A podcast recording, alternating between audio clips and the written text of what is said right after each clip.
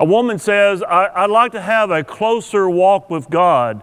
Can you paint me a picture of God? Now, I can't even draw stick figures, uh, but I can paint her a word picture of God. And that's what we're going to try to do tonight in Bible investigation. Tomorrow, uh, I'm going to read it uh, the way the question was worded to me. Tomorrow, the question is Can you sell me on the Church of Christ? Okay? I've never had anyone ask me a question like that, but uh, I'm going to try to uh, uh, sell this viewer uh, on God's church. So uh, that's coming up tomorrow. On Friday, the question is Can you help a loser? Can you help a loser? On Saturday, I'm afraid I'm not saved. Can you help me? Uh, we got a lot of can you help me questions this week. And then, coming up on Sunday, now normally we don't do Bible investigation on Sundays. Uh, our classes online are just Monday through Saturday. But uh, I'm going to start doing on my Sunday evenings, I'm going to start doing Bible investigation on Sunday evening worship. So the sermon Sunday evening is this is based on the question I'm afraid I have failed as a parent. Can you help me? Uh, all the questions this week are can you help me type questions. So uh, that's our schedule for this week. Uh, I may also want to add uh, Billy did a great job in the devotional tonight. If you are curious about what happens when you die, get ready. We're going to do a week long investigation of what happens when we die. That's coming up. To, uh, I'm actually recording this weekend uh, the classes for um, July the 26th through August 1st the classes on what happens when we die, I think, if I remember correctly on the schedule, they come up the last week in August. Okay, so uh, I think that's right. It could be maybe a week off or so. But uh, coming up in sometime in August uh, will be that question What happens when we die? And we're going to take a whole week and look at that question because that's a very interesting question. It actually comes from seven different viewers. and um, so uh, we've got seven different viewers have already emailed that question into me. That seems to be a hot question. So we're going to look at what uh, the Bible tells us about what happens when we die. And we're going to look at the judgment and we're going to look at eternity and we're going to look at all of that. Now, let's look at story number 83. We've already done the first part of this story as uh, Solomon, Solomon, uh, he is, um, he has asked for understanding. He's asked for how to govern the people. In other words, wisdom. Uh, God gives him wisdom, but a whole lot more. This is one of the two promises that he's going to give to Solomon and He gives him much more than just the wisdom. Tonight, we're going to look at an example of His wisdom. Now, let's look at, begin in verse 16 of chapter 3. Then two prostitutes, two women that, who had no social standing, uh, two women that would have been looked down upon by society. Uh, prostitution is, of course, wrong. It's wrong in uh, God's law. Uh, but of course, we realize that it's been around since the beginning, unfortunately.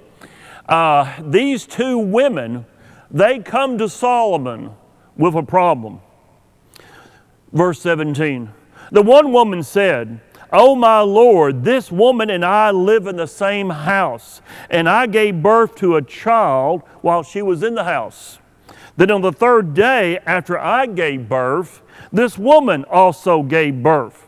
And we were alone in that house. There was no one else with us in the house, only we two were in the house. No one else could have done this. It has to be her who's done this. This woman's son died in the night because she laid on him. Okay? And she arose at midnight and, and took my son from beside me while your servant slept and laid him at her breast and laid her dead son at my breast. When I arose in the morning to nurse my child, behold, he was dead. But when I looked at him closely, you know, a, a mom is going to know her child. You know, um, a mom's going to know her child. When I looked at him closely in the morning, behold, he was not the child that I had born. That's not my child. Other woman said, No. The other, the living child is mine, and, and the dead child is yours. The first said, No, the dead child is yours, and the living child is mine. Look at question five on your outline. In the dispute between these two women, what did each want? What did the mother, the real mother of the child, of the living child, want? She wanted her child back. You know, she wanted her child. She wanted her child safe and, and, and all. And, and um, that's what she wanted. Well, how about the mother of the child who died? What does she want? She wants a replacement. You know, she's messed up, she has done wrong, she has unfortunately killed her child and, and she wants a replacement and she figures well you know using you know human you know scheming i can do this and i can take that child from that real mother and and i can have a child again Notice Solomon's wisdom. Verse 24 the king said, Bring me a sword. So a sword was brought before the king. King said, Okay, divide up the living child in two. Just chop him in half. Give half to the one and half to the other. Now, did Solomon intend to do that? No, no. Do your head like this. Solomon did not intend to do that. He wants to, to um, find out who the real mom is. Because notice what happens. Then the woman whose son was alive said to the king, because her heart yearned for her son, Oh, my Lord, give her the living child. And by no means put him to death. The real mom said, Hey, I'd rather see him alive than dead. Don't do that. The other one said, He shall be neither mine nor yours, divide him. You see, she really didn't care. It wasn't her child. You know, if she can't have a child, you can't have one either. We live in the same house. If, if, you, if I can't have a child, you can't have a child. Then the king answered and said, Give the living child to the first woman. In other words, Solomon knew that's the real mom and by no means put him to death. She is his mother. And all Israel heard of the judgment that the king had rendered. And they stood in awe of the king because they perceived that the wisdom of God was in him to do justice. How do you feel? Look at question six. How do you feel about Solomon? Well, what do you gain from this story? At this point in his life, before he has brought in the 700 wives and the 400 concubines, before he's done all of that, how do you feel about Solomon? Are you like me? Do you like Solomon? Billy and I were talking about this in the office earlier, and I made the statement Solomon had the potential of being even much, much, much better as a king than his father. Israel only had three kings Saul, when we know how he turned out, David, he is the cherished king, he's the respected king, and then Solomon. Solomon could have been a better king than his, than his dad. He had that potential. I mean, I like him. He asks for wisdom, he asks for understanding. He's young, maybe around 20 or so, and I like him. And remember the promise, the first promise, there's two main promises given by God to Solomon. In the first promise, God said, I'm going to give you everything. You ask for understanding, I'll give you that, but I'm going to give you everything. And, and Solomon didn't have to do what he did. Now, what did he, what did he do? Now, we'll get that here in a couple stories from now. But what he does is he starts marrying the daughters of kings around him, forming alliances, making the kingdom bigger and bigger and bigger, bringing in more wealth, more wealth, more wealth. But guess what? He didn't have to do that because God had already promised him wealth. But he does it. And he ends up following the religious practices of all of those women that he brought into his life.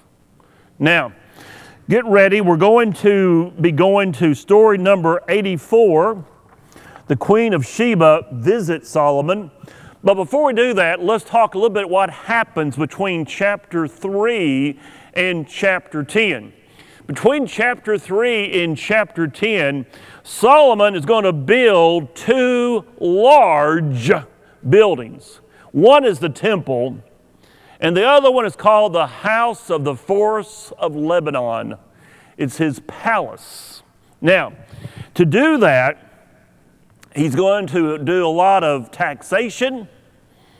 And do we like taxation? No, we don't and, uh, and he's going to do a lot of forced labor upon other people, but also upon his own people, which is going to be a problem because that's going to be the sticky point that's going to cause his son to end up losing the United Kingdom. Now, uh, go over to chapter 4 Verse 20 Judah and Israel were as many as the sand of the sea. They ate and drank and were happy. Everything is going great. Economy's up. You know, everything's going great. Solomon ruled over all the kingdoms, all the kingdoms. Okay?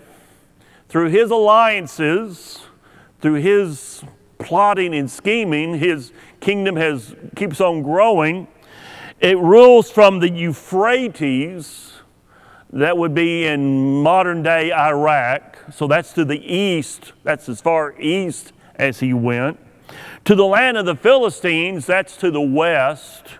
To the border of Egypt, that's to the south. He's covering a big area right here.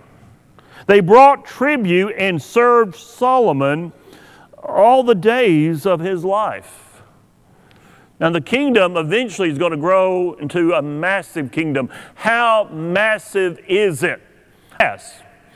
If you look at the kingdom that David ruled, the land, and then you look at the kingdom that Solomon will, through all of his alliances and treaties and such like that he had, the kingdom will grow about four and a half times in size. I mean, we're talking about a sizable increase in land that his kingdom is now ruling over. Okay? Verse 29 And God gave Solomon wisdom and understanding beyond measure, and breadth of mind like the sand on the seashore, so that Solomon's wisdom surpassed the wisdom of all the people of the east Remember the um, magi that came, you know, the magi's that come to visit Jesus when he's a baby?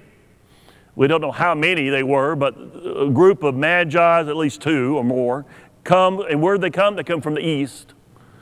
Um, that's wisdom.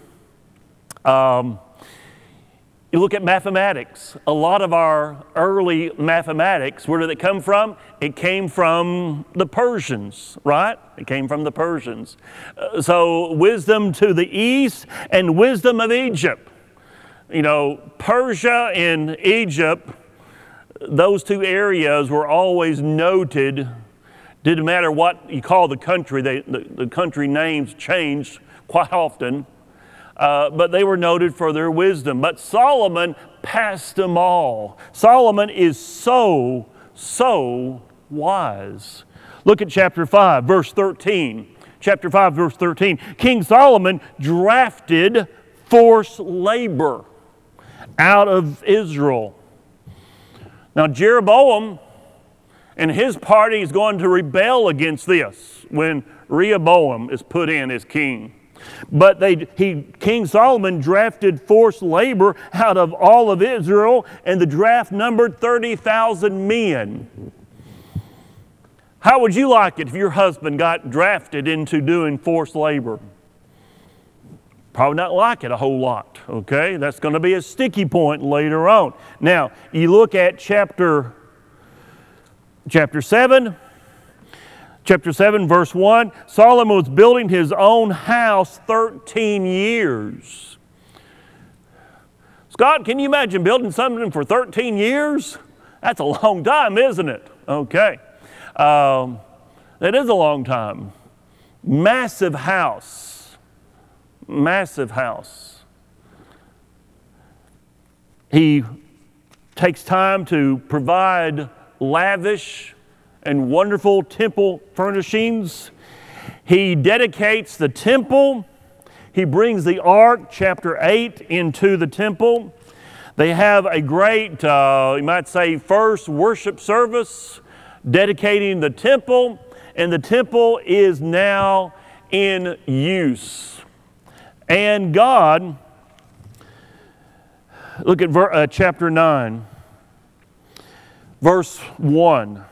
As soon as Solomon had finished building the house of the Lord and the king's house, the two main buildings he builds, and all that Solomon desired to build, the Lord appeared to Solomon a second time as he had appeared to him at Gibeon.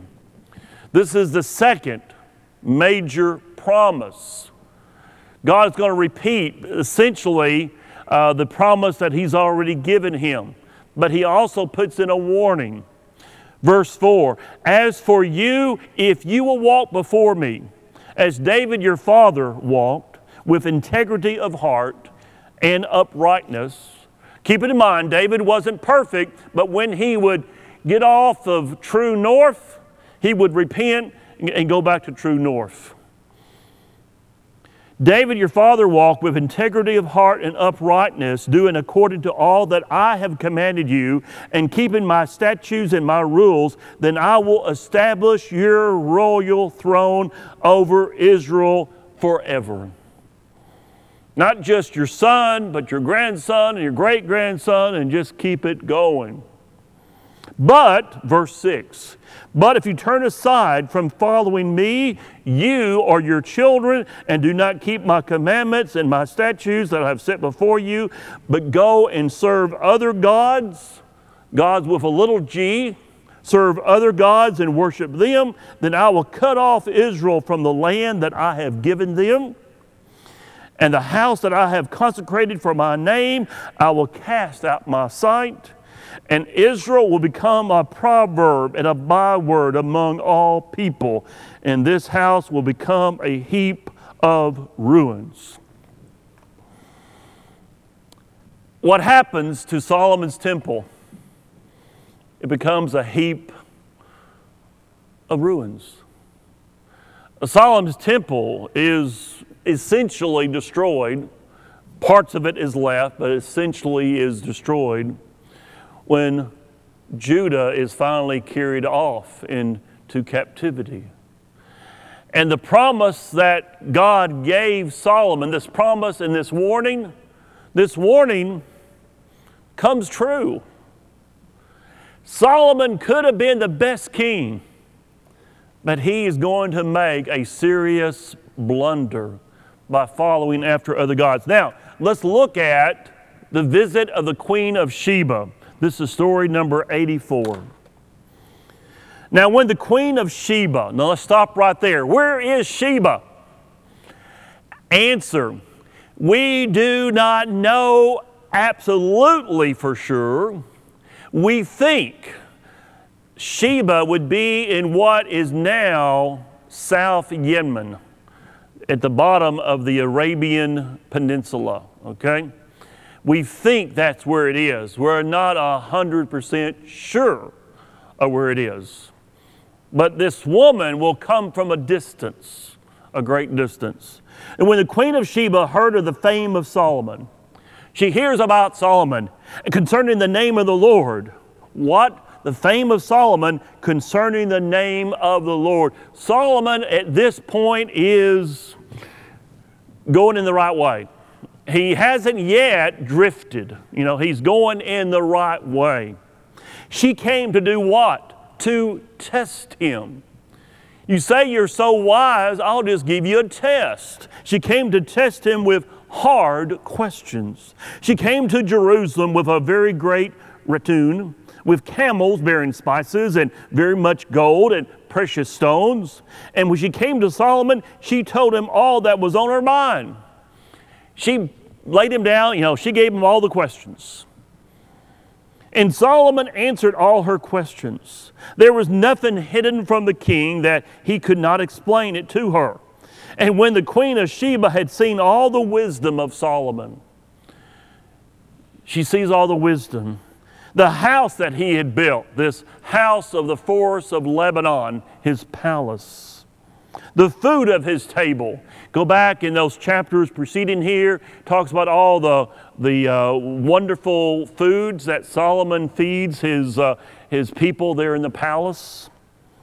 The seating of his officials and the attendance of his officials and the clothing and cupbearers and his burnt offerings that he offered to the house of the Lord, there was no more breath in her. In other words, it took her breath away. She goes, Wow! Wow. You talk about impressive, as Darth Vader said, impressive, most impressive, okay? For the, you Star Wars fans out there. Now, notice her statement to King Solomon. And she said to the king, The report was true that I heard in my own land of your words, that would be his wisdom, and of your wisdom, but I did not believe the reports. I couldn't believe it's possible that anyone could be that wise. I, I couldn't believe it until I came and my own eyes have seen it, and behold, the half was not told me. She is impressed. Furthermore, look at what she says in verse 9. Blessed be. She's going to make a statement about God here. Blessed be the Lord your God, who has delighted in you and set you on the throne of Israel. Who did it? It was your God who did it. She realizes that. No mortal man could do all the things that Solomon did without help from God. God had given him this wisdom. Because the Lord loved Israel forever, he has made you king that you may execute justice and righteousness. She's impressed with Solomon. She's bowled over with his abilities, his wisdom. Look at question one. What motivated this queen to travel? Now, if it is South Yemen, okay, maybe travel round trip about 1,200 miles to visit Solomon. What motivated this queen? Well, I think you could probably say all of those answers are possibilities. None of those answers on your sheet would be something you would rule out. For me, I'm going to give you my top three.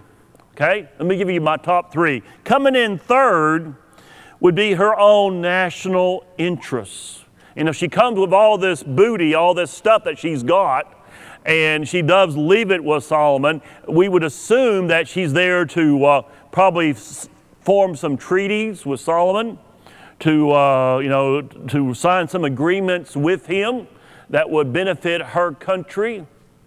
Number two, I think she was curious. You know, she had heard the reports.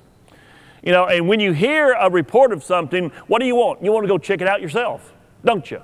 You know, you want to go check it out yourself and say, uh, is this true? You know, seeing is believing, right? You know, seeing is believing. But number one, what motivated her to travel? I think was his wisdom. You know, when you see someone that wise, that is something. His name was Herschel Macmillan, and he was one of my first two elders as I was growing up there in Paragould. And then Herschel was a man of few words. He didn't talk a lot, you know, but he listened. And when he did speak, you knew it was something good to hear because he was wise.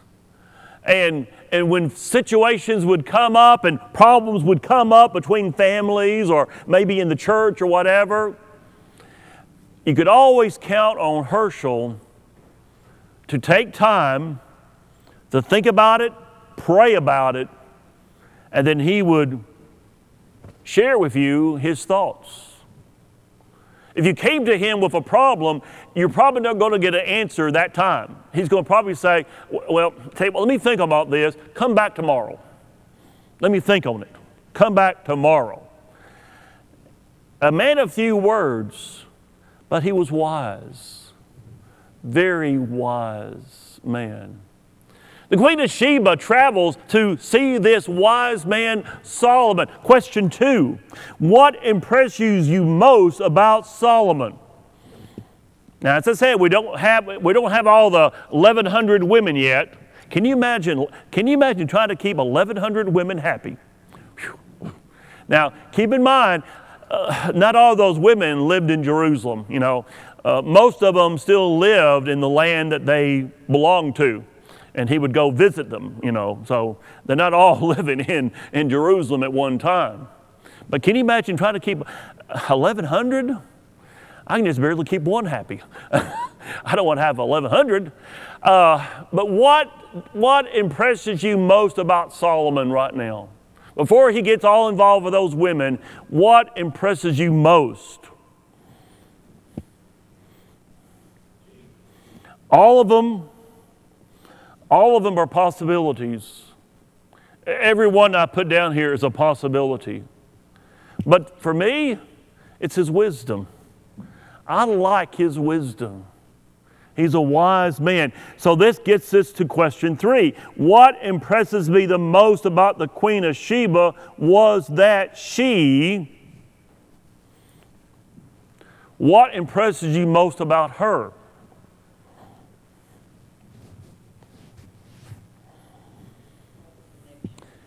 She had the intelligence to test Solomon. You know, she had the intelligence to form the questions, the hard questions, and, and also she saw the connection. Here's my number one she saw the connection between Solomon's wisdom and God. Now, did she become a, um, a convert? no, I'm not saying that. You know, I'm not saying that. But she was aware of the connection. Go back to verse 9 again. She was aware of the connection between God and Solomon. She realized where it came from. Do we, do we take the glory for ourselves? Or do we try to put the glory back on God? When we accomplish something, do we put the glory where it belongs?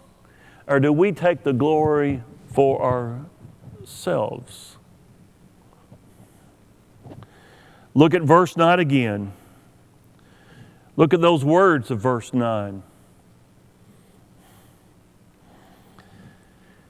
To what degree did she believe? To what degree was her faith? I, I, can't answer that, but I think she did have some understanding. She put two and two together and she came up with the right answer. She understood that all of this was happening because of God. It's all happening because of God. Um, I remember meeting Jerry Jenkins for the first time back when I was just a kid preacher. I was young. And I met him over at Freed-Hardeman at the Bible lectureship. And he was teaching a class. I'm just a snotty nosed young preacher, you know, nobody. And after the class is over, I go up to him, and there was several, you might say, well-known preachers up there talking to him. He treated me the same way that he treated all of those well-known preachers and gave me as much time as he gave to those other very well-known preachers. He was full of understanding in the right way and he gave the glory, he gave the glory to God. Um, very talented, very gifted man. And um, uh, those of us who've been to, um, to Dallas, to Lads to Leaders, the man that's up on stage a lot, that's one of Jerry's sons. That's Jeff, okay? And he's up on stage a whole lot there at Lads to Leaders in Dallas. But I never forgot that, you know, because I was nobody, you know, had been a preacher for about a year, and um, he answered my questions, treated me the same way that he treated all those well known preachers. And I was nobody. Solomon answers this woman's questions. She is convinced that there's a connection between God, the true God, and Solomon. What did the queen take home with her? Well, she probably took home a business deal, probably. She did take home some wonderful gifts. You can read there all the things that Solomon gave her. I think she took back a lot more than she took with her. If you look at what she took and what she took back, especially in her new understanding, but more importantly, I think she took back some seeds of truth and maybe a little bit of faith in the real God. Now, did that change anything in her country? We don't know. But at least she was exposed to Jehovah God. Now, I'm going to ask this question, and I want some feedback on it. If someone could give you, they, they can't, but if someone could give you all you desired and asked for, which three would you choose? One, two, and three. I'm going to go to, um, I'm going to go back there to Drew. If you don't mind, give me one on your list. Scott, give me one on your list. And um, someone over here. Some over here. Give me one on your list. Okay? Drew, you're first. What? Okay. Okay, very good. Scott, what would be one on your list there? What? Wisdom. Okay, very good, very good. Um, someone from over here, anybody? Anybody? What would be something that you would give? Jim, I'll, I'll go to you. Okay. Um, the three I have in order number one, a closer walk with God. You know, I'd like to walk even closer with God. Number two, wisdom. Uh, have I always been the perfect dad? No. Have I always been the perfect husband? No. I've made mistakes. I put my pants on one leg at a time, just like you do, guys. I've made mistakes in my life. I'd like to have more wisdom. And then three, I put down peace. Um, and that's certainly something in our world today that our world is desperately in need of, and that is peace. Um, now, look at your questions or look at your responses. No one can magically give it to you. No one has a, a wand that they're going to wave over you and give you uh, the closer walk with God or the wisdom or the peace. But, but, if you look at this list, for the most part, now some of them I, I, don't think we could do anything. I mean, can I do anything about my physical looks? No, I'm h- ugly. You know, when, when God was passed out the looks, I thought He said books, so I got a bunch of books. Uh, but um, these others, these others are things that we can work at. If you want a closer walk with God, what's stopping you? You know, what's stopping you? If you want a closer walk with God, what is stopping you from achieving that? Um,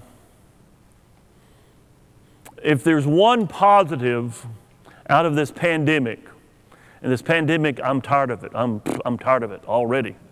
Um, if there's one positive, is the fact that maybe people, some people have been brought closer to God. We've put more time into for God, maybe. You know, study, prayer. So if you want to have a closer walk with God, I think you can get a closer walk with God, but it takes effort. It takes effort. I um,